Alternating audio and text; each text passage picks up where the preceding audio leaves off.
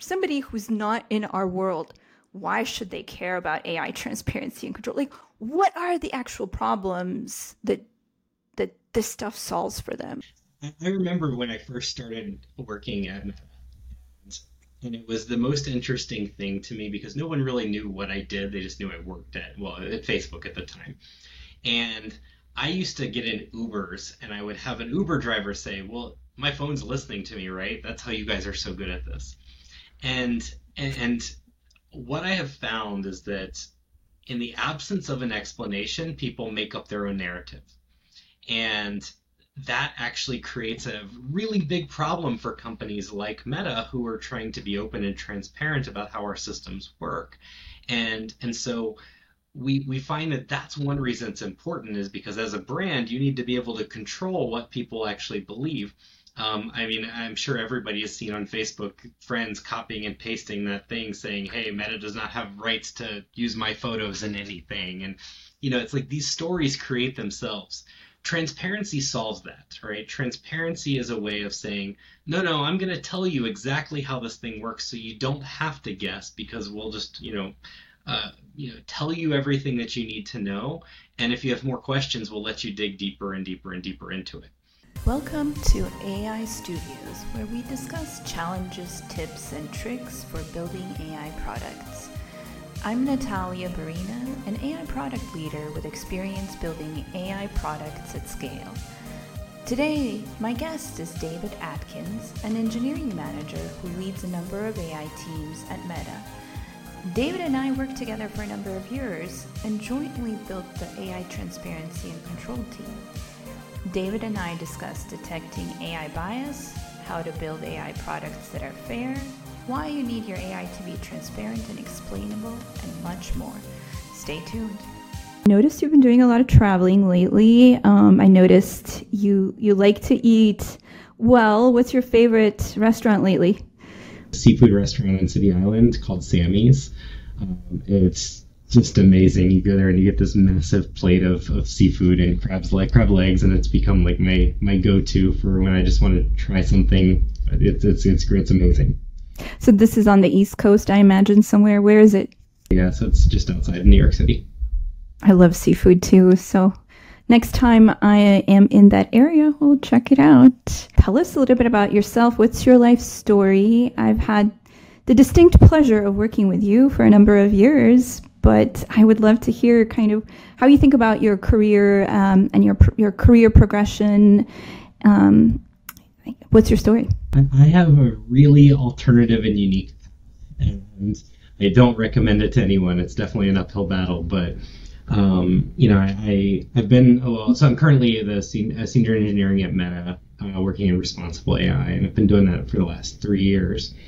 Um, but the path to get there was very interesting. So this is actually the first um, big tech company that I've worked for, and prior to joining there, I had a, pretty good career in newspapers as a senior IT executive. I supported presses and IT services and product development and a wide variety of areas. Um, and I was originally trained as a as a software engineer. So I built, we worked in multi-currency payment processing. I built real estate and auto websites and magazine websites. Um, but what I think is maybe a little more unique is that I didn't actually go to college at first. Um, I just uh, I had children very young, and um, you know, and uh, and so I didn't go to college right away, and so I just kind of like inched along and worked my way up the, my ladder. And um, then when I was about 35, I decided, you know what, I should go back to school and get my degree. And so I went and got my bachelor's and master's degree in computer science focused on AI and it was more of just like a, I was interested in it and I wanted the degree, but it, it led me into the role that I have at Meta, and so that was that was pretty great. I actually didn't know this about you, but I have to say, one of my favorite things about working with you is that you are so incredibly pragmatic. And that means that you're very customer focused what are you what are the teams that you're leading today? My role is supporting both the methodologies and toolings teams. So I'm, I'm supporting both research and, and tooling development. I'm going to throw a question at you, an organizational question, because I think your management skills are amazing. You're also one of the best engineering managers I worked with, definitely one of the top few. Um, a lot of companies today are looking to adopt AI, but are not sure how to organize their teams around it. What are your thoughts on, on that? Now, having been through a couple of evolutions of how you organize people to work on, on uh, AI problems. So, you know, so the reason that we are structured the way that we are now is that, you know, tooling teams have the same passion in mind, they have the same mindset. And so it doesn't matter what tool they build, they want to ensure that it's ready for scale, that it actually meets customers' needs for internal users. Um, methods teams, for example, they generally focus on research outcomes. I want to advance state of the art. I want to solve this fairness problem, or I want to provide this level of interpretability in this model. And so if you organize teams around around a, a similar outcome, you're generally going to find people are going to focus on that particular outcome, and then they're going to merge much better uh, together. So our methods teams, and we actually have a waterfall method where our methods teams are developing methods, which then graduate into our tooling group, which they will implement inside tooling. And then the applications team will then use those tools and those methods to actually move um, move responsible outcomes in some way. So that was maybe the right way, I think, for us to structure it. Thinking about beyond responsible AI, I think the same thing applies. Outcomes could be, hey, I need you know data sets, or I need models, or I actually need like inference and built into product. And so if you align people around those outcomes, then I think that that's a pretty good way to structure things. Um, of course, it depends on the size of the team uh, as well. yeah, it depends on the size of the team, the culture of the company, on the sort of products you. There's so many variables. what is AI bias and why is it important to think about? I'm going to preface this by saying that you know I know you, I'm glad you said bias, but we should just wrap up fairness and inclusion all into one in that sense. And, and basically the way that we look at this is that you know products should treat everyone fairly and they should work equally well for all people and um, you know and, and, so in that sense what we generally think about is um, with if you build a model you think about what's the error rate right? And you just think about it globally. What we generally tend to think about is how do we break down that error rate by certain demographics and then measure it? Because if all of your failure rate is in one demographic versus another it can actually create bias and harms to that individual user um, so when we think about AI bias and fairness, our, our job, our ultimate job is that we want to make sure that the product outcomes for the products that we're working on actually benefit all users equally, or at least not sorry, not necessarily benefit. They work equally well for all people. Which I think is a giant challenge for a company like Meta that has billions of users globally. So we're talking about users in every country, people who speak every language imaginable. Um, it's mind boggling. I think, you know, one of the things I tell people about my time at Meta is that you could sneeze and impact millions of people. and while, you know, in the grand scale of total users of the company that doesn't seem like a big deal. It really is a big deal. There are whole countries there you know 8 10 million people or something. It is very meaningful and impactful for those people. So it's um i think what i'd love for our for anyone watching this to understand is how difficult this problem is and how much work and thought goes into it. How does one build a product that's fair, that doesn't have bias, that's inclusive. How how is how do how should people approach this problem? There's trade-offs that you have to make, and so we generally tend to look at this as that fairness is a process, and we want to try to continuously improve our process projects based on the well, I guess all of our products across um, all these different demographics a little bit at a time. So we want to slowly, continuously make process progress, but we're never done. We never truly have uh, what we would consider a fair model. It's more about have we put in as many uh, mitigations as possible to try to avoid the, the problems that exist. Um, you know, and and are we aware of what some of the most important problems are Um, but yeah, it's there. There is no solution, and so the process that we go through, I think, which is maybe a really interesting one to think about, is that we take um, we, we, take really several different steps, but it's through all levels of the machine learning life cycle. So I think number one is, you know, like what are the goals of this product, and are they consistent with providing people with fair value and treating them fairly? Um, and, so this is basically from inception of an idea, we want to ensure that you're thinking about something as, as how is this fair for users. Um, then I think the second thing is is when we really use our policy and legal partners to say, you know, does does a policy prohibiting certain types of harmful behavior within the product uh, does it adequately address the unique harms um, experienced by some subpopulations? And so we look at legal and policy to provide us guidance on things like that. Um, next thing that we look at is, you know, of course, the the data sets themselves. Um, are people tasked with labeling these data sets, uh, executing uh, the labeling instructions correctly? Um, have we actually measured and, and, mitigated the labels to ensure that they are, are equally representative um, and that they are, you know, that they are representing all demographics fairly and appropriately? Um, and, and then I think the final step, which is the one that we talk about most, is is really around um, are these predictive models working equally well for all subpopulations? So can we take the error rate from this model, separate it out by the demographics that we're most concerned with, and then can we ensure that there is some uh, standard quality of, of, service that's attached to each one of these outcomes? Um, and so, so that's generally what it looks like for us in, in practice. But there, um, as I'm sure the, your listeners are going to say, there's many different definitions for fairness, but it's generally the way that Meta it approaches the process. Because as you mentioned, we are large and it's going to be very difficult to do something for everyone. So we do the best we can. And what are some of your favorite examples of applying uh, all of these best practices for avoiding AI bias and fairness in meta products?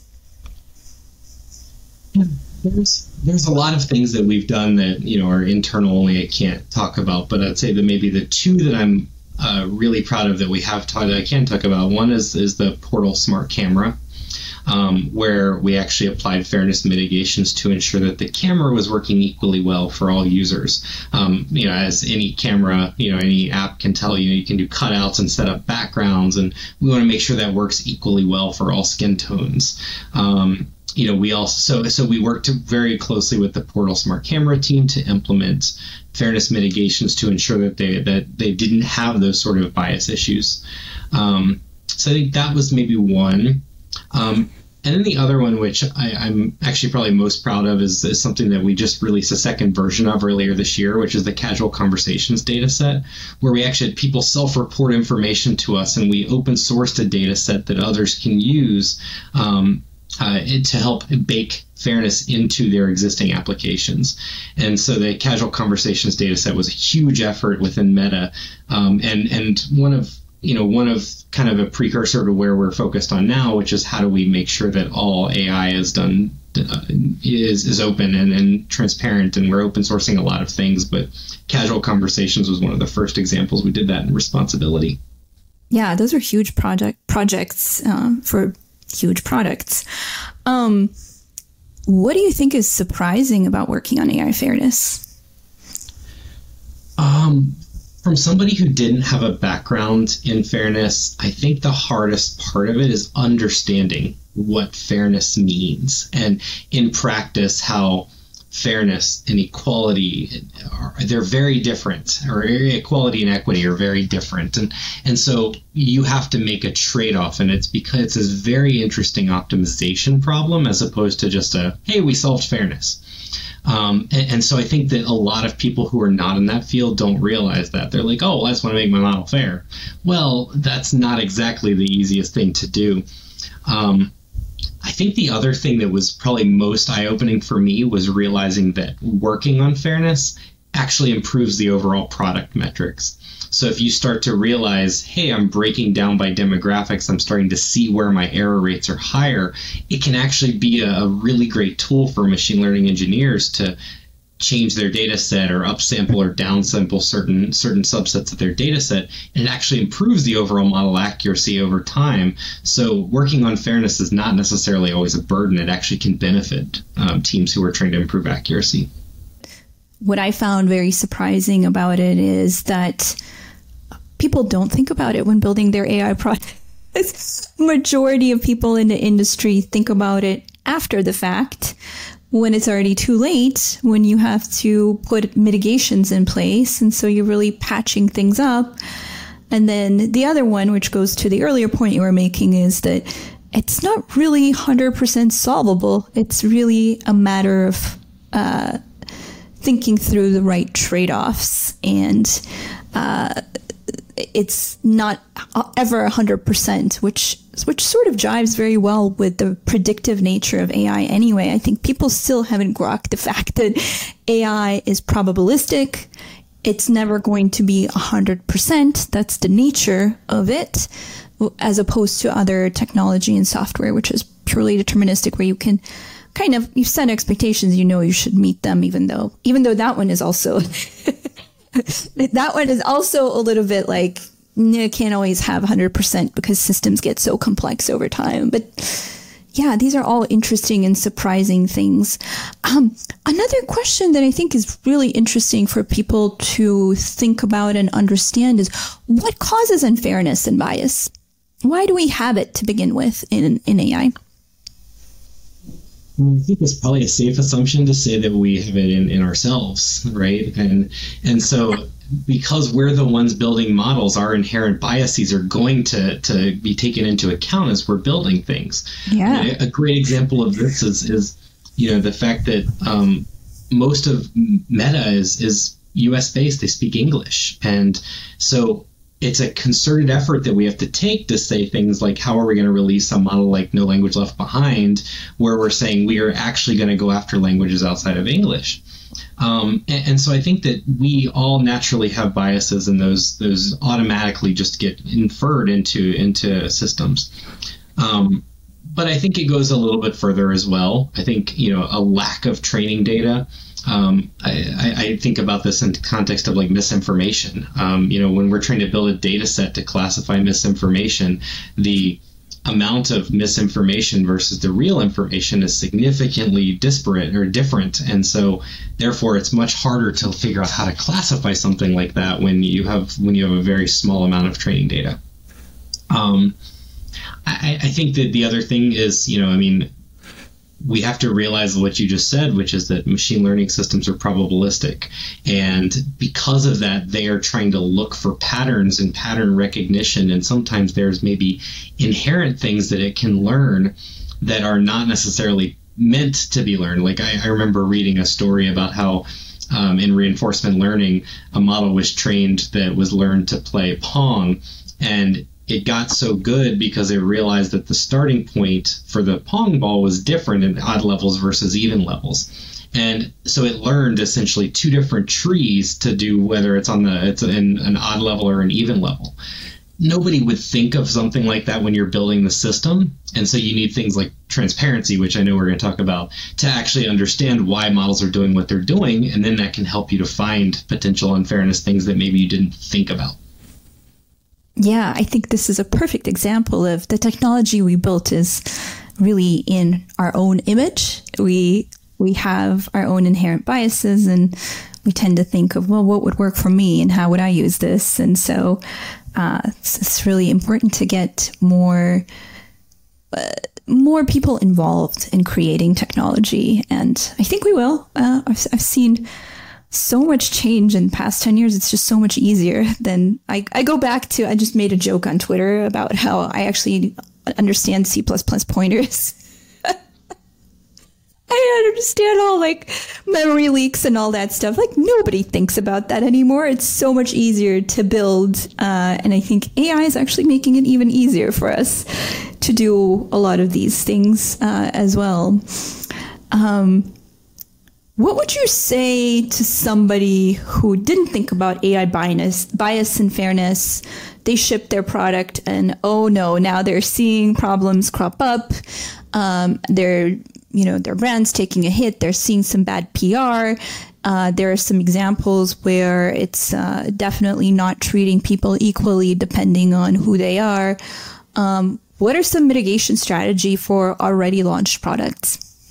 This is this is my personal opinion more so than what I think uh, you know about Meta Meta stance, but I think in general what I think is acknowledge the problem right? I mean, that's the the number one thing that I think people fail to to admit is it's like, oh, I want to sweep this under the rug, and I've seen this throughout my entire career where it's like, oh, let's try to just let this go away.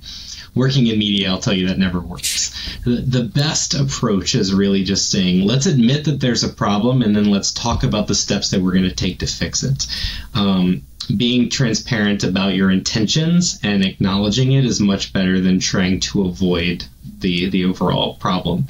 Um, I think you know I, one of the things that you and I talked about quite a bit is it, it's very interesting when you think that we have you know 70,000 employees at Meta, not one of them wakes up in the morning in the morning and says, "Wow, I really want to do harm today." And and so these things that happen they end up happening by accident or by you know user error or by human nature because we we all make mistakes. And so i think that the biggest thing that we can all accept is that we're all human we make mistakes. Now let's work together to try to fix this problem.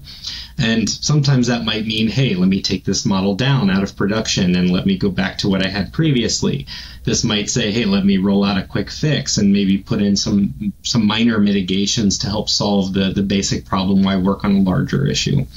Um, but I think those are you know those are generally the trade offs that you that you have. Um, and then I think the other example is is really just saying you know like um, don't ever think it's too late, right? You can always do more, right? And we're learning that right now with large language models and fine tuning. We can always tune some more. We can always keep making some additional changes. And so I think that we should generally embrace that. I think this is a perfect segue to talk about the AI transparency and control, which is the team that the two of us founded. I'm really proud of that work. Um, but let's start it off with some basics. What is AI transparency and control? And I have my own version of it, but I'll, I'll let you let, let you go first. we and I worked on mission and vision enough. I hope we're fairly aligned in that. Yeah, yeah, yeah.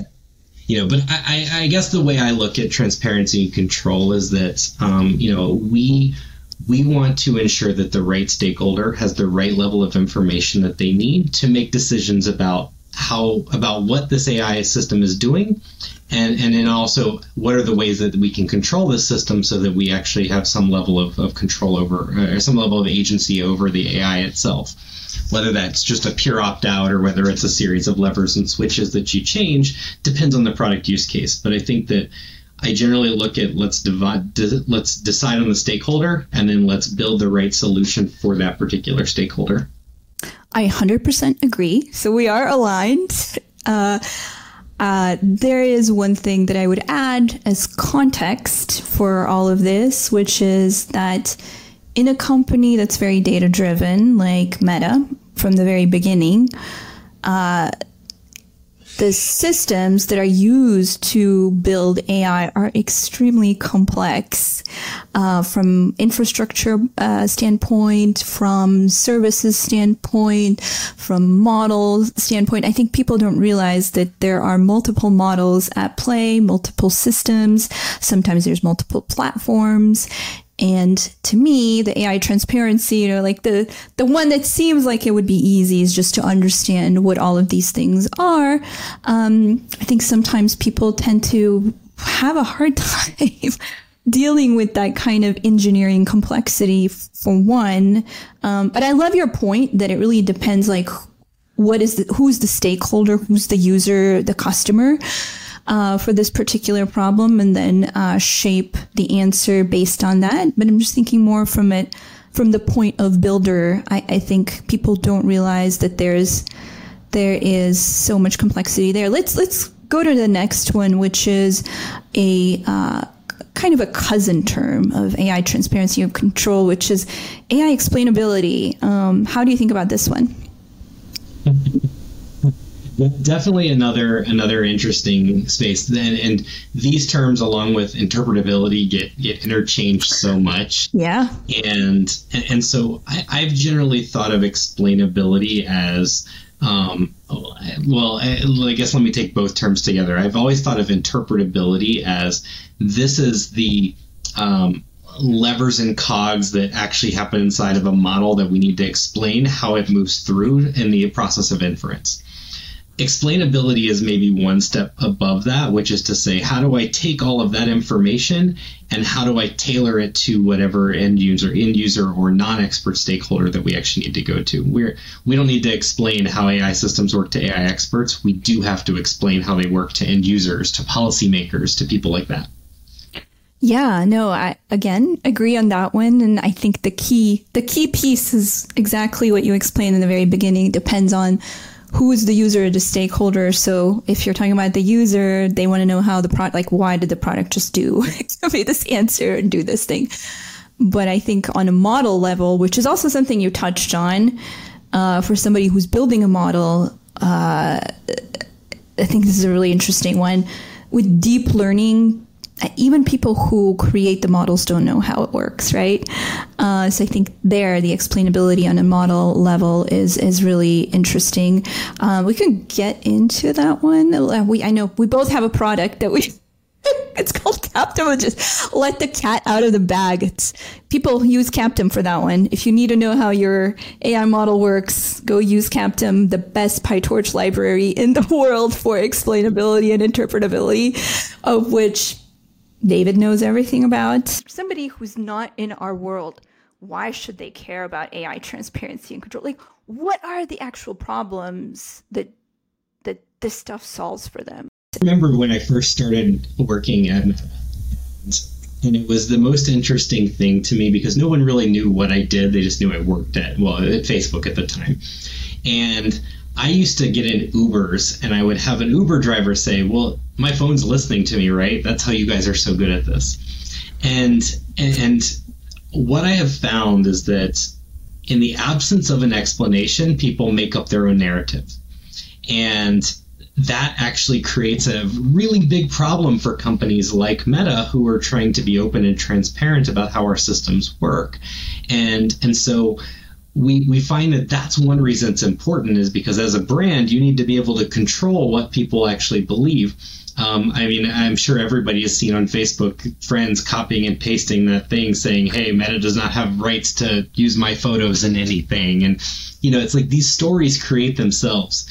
Transparency solves that, right? Transparency is a way of saying, no, no, I'm going to tell you exactly how this thing works so you don't have to guess because we'll just, you know, uh, you know, tell you everything that you need to know.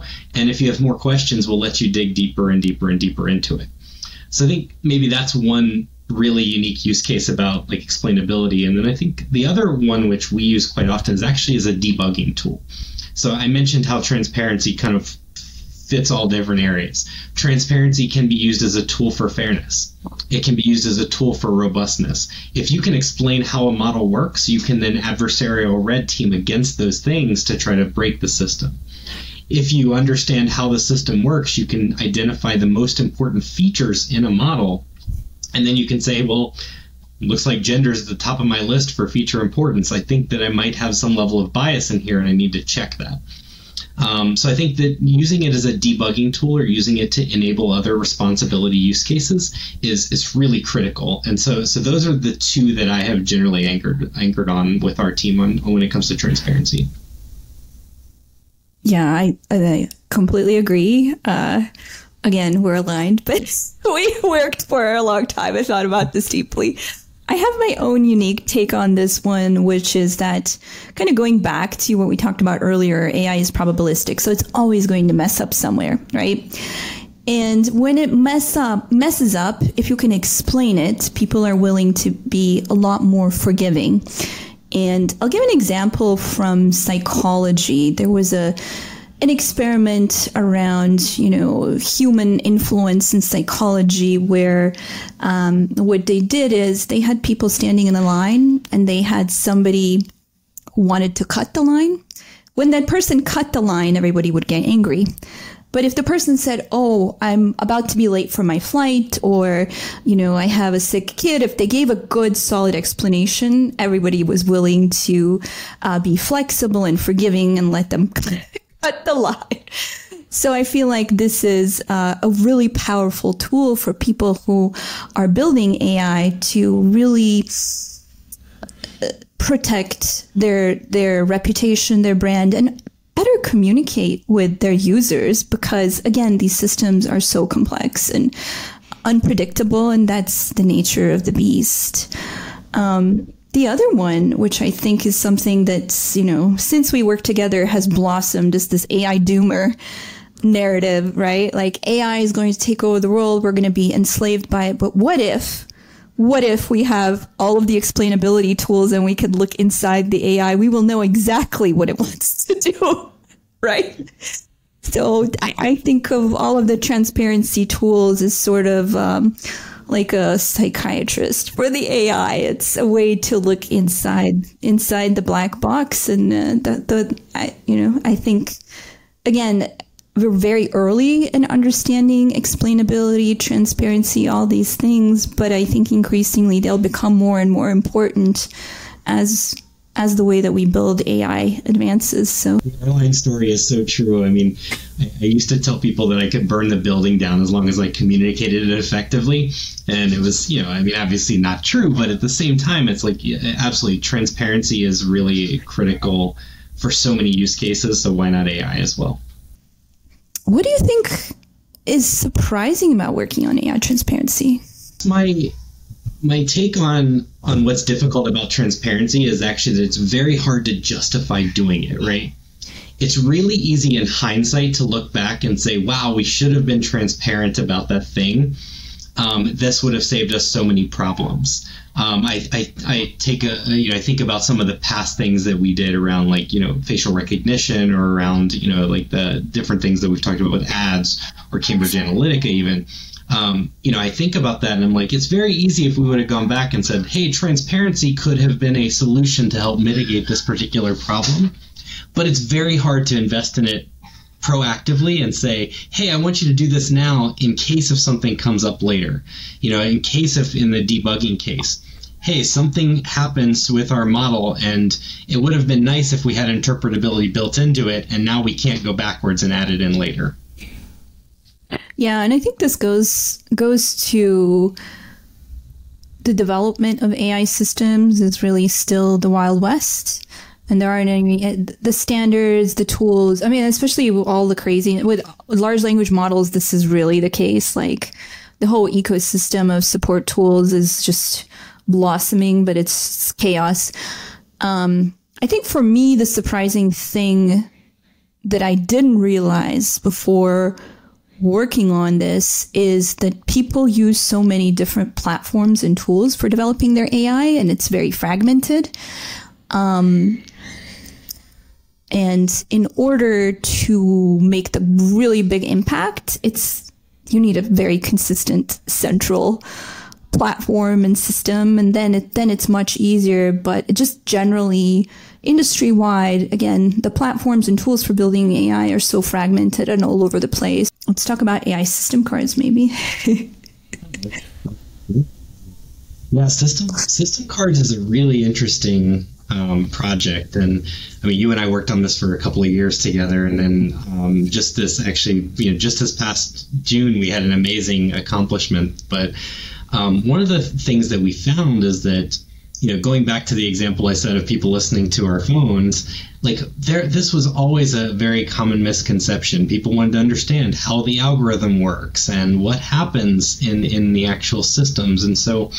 Um, over the course of a couple of years of, of research and user research and uh, design iterations and policy discussions, I think we prototyped this idea of a system card, which is to say, one step further than what like model cards currently do, where model cards explain a model, but most end users, most most regulators, most people who are interested in meta don't care about how that model works. They care about how does that model work in a conglomerate of models for systems. So inside of Facebook, we have, you know, 70 or 80 different systems that can potentially ultimately come together to provide a prediction of the ranking of, of content. And so system cards was a way of doing that where we wanted to target external stakeholders and actually explain what are the most important signals that go into this system? How can you control them? How can you opt out and turn them on? Um, and in general, can you play with it and maybe understand how uh, maybe provide a little bit more education to users to say, yeah, it's not as, as it's not as complex as everyone thinks, but at the same time, it's probably more complex just because of the amount of information that we have coming into it. And uh, you know, system cards was a, a, a, really great thing. I mentioned over, I think it was two and a half years of research went into it. But then when we released our first one, uh, last January for Instagram feed, we got amazing feedback on it that it was very helpful. And so the company took that commitment to heart and we said, let's launch more. And so we launched uh, another one for social commerce. Um, and then in June of this year, we actually announced system cards for uh, all of our top 24 recommender systems across the entire company. Um, and so we spent a, a, good a good nearly year developing a standard methodology for generating the main parameters of these systems. Going back to what you mentioned about the the ecosystem being so disparate and and, and um, that's true even at a company like Meta, where we have different teams working on different infra tools to be able to build models. So we had to build this standardized approach for saying, how do we explain this system? how what control options do we exist and so we met with more than 100 different teams across these areas helped to build this this methodology and then releasing them and, and so it was an absolutely amazing effort that that consists of more than 300 people working across uh, this effort for for more than a year so yeah, no, incredible. I'm really proud of proud of that work. It goes without saying, it would have never existed without you, though, Natalia. So you oh, drove that you. vision and you know sold it to so many people, and so I mean, to see all that work, even you know, more than a year after you left, it's like yeah. this is amazing. And I think you know, going back to that that question, I, I love asking the question of what's surprising. What's surprising about AI system cards is, is that they were adopted by OpenAI and so they had them for ChatGPT and DALL-E as well. And everyone go go read those documents if you want to know how these products work. Um, but I think it's just invaluable for you know people who have the curiosity and the need to understand how how uh, all of the AI works, what's underneath the hood. Um, yeah, no, that, incredible. Yeah, thank you, David, for all the amazing work it was just so much fun. that was get to sit here and talk about it where there were so many other people there were so many people. Yeah no the the privacy the policy team was incredible. Shout out to design. Everyone that worked on it. I'm not going to name specific people because like you said there were so many people who worked on it. Um, i'm really really proud of that. Meta has launched Llama, which is making big waves in the industry and the AI world and uh, you have had a, a, hand in that as well. Um, tell us a little bit about it. I'm particularly interested in the responsible AI piece of it, of course. I believe it was last month now in July we announced Llama 2 being released as an open source. And um, and this to me was a really interesting thing because we had released Llama before, but it was only for research use cases. But Llama 2 has the additional add on to it where it's now available for commercial use as well. And so we released um, so both um, pre trained and fine tuned versions of the model that anybody can download for free, and then they can use them to build their own chatbot or fine tune their own chatbot for their own use case. Um, and this was a thing that responsible AI was was you know heavily involved in just to try to make sure that we because we were doing this and this is the first time that we've done anything of this scale um, we wanted to ensure that we thought very methodically about about responsibility and bake it in from the beginning And so, you know, we can certainly talk about all the different responsible AI pieces to it, but we had a team of people who were working on safety mitigations and were working on red teaming the product. Uh, we had a, a, team of people who were focused on how do we provide transparency. We built a model card that shipped with this. Um, we had our a team that wrote a responsible AI use guide that, that talks about the responsible use of large language models and how to actually implement them.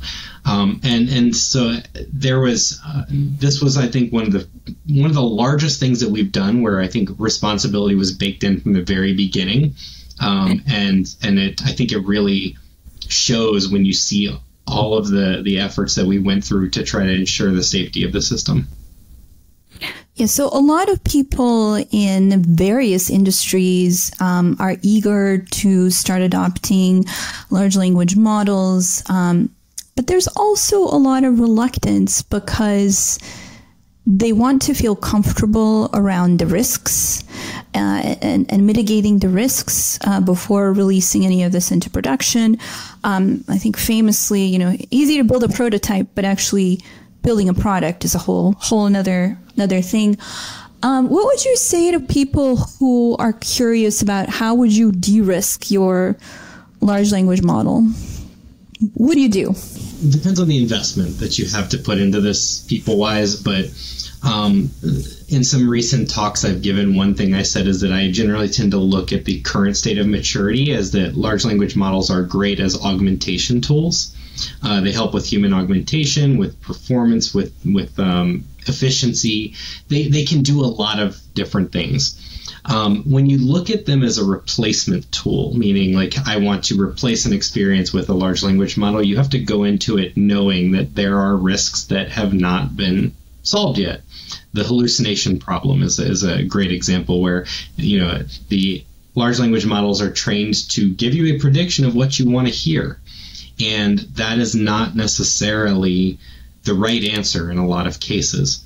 Um, so, what I generally would tend to recommend is this goes back to transparency. Be transparent when you're using a large language model. Hey, errors can cause can can happen. This is not you know always check for accuracy. Um, you know and and so i think that that's maybe the first step is to is to ensure that you are you recognize what you're building with. You are not building it you are not working with a smart genius. You are working with something that was trained on data and it does have limitations because it's it's limited to the data it was trained on. Um, I think the other thing, and this kind of goes, I'm pulling straight from like the responsible use guide, but I think, um, you know, one thing to think about is what is the use case that you want to use it for? Think that through in, in a very in-depth way and, and be almost um, uh, going going back to the pragmatic side of things think of everything that can go wrong with this. Think about all of the things that think about the problem you're solving but then think about all the other problems that it could create. And, and so go into this knowing that you're using a, a system that is probabilistic not going to give you a guaranteed outcome the exact same input can provide different outputs, and, and, so there's there's not necessarily any guarantees that you're being trained on on accurate or that you're being given accurate information. My hot take is I I don't think hallucinations are solvable, but. I don't think that they are solvable today. Um, you know, I mean, who knows what the future research will will come out of this? Um, and there are lots of ways that you can mitigate hallucinations. It, it may so not matter. It may, like, it, it may not matter if you can add the source, then th- that may be good enough. Yeah, or um, if you can filter out outputs that are, you know, based against some other data or something like that. Double checking. I mean, this like in, in news, one of the things that you were taught is is trust but verify, right? Um, yep. So think we have to think in that terms. Like there's definitely ways to validate the information that you're actually getting. Yep. Yep.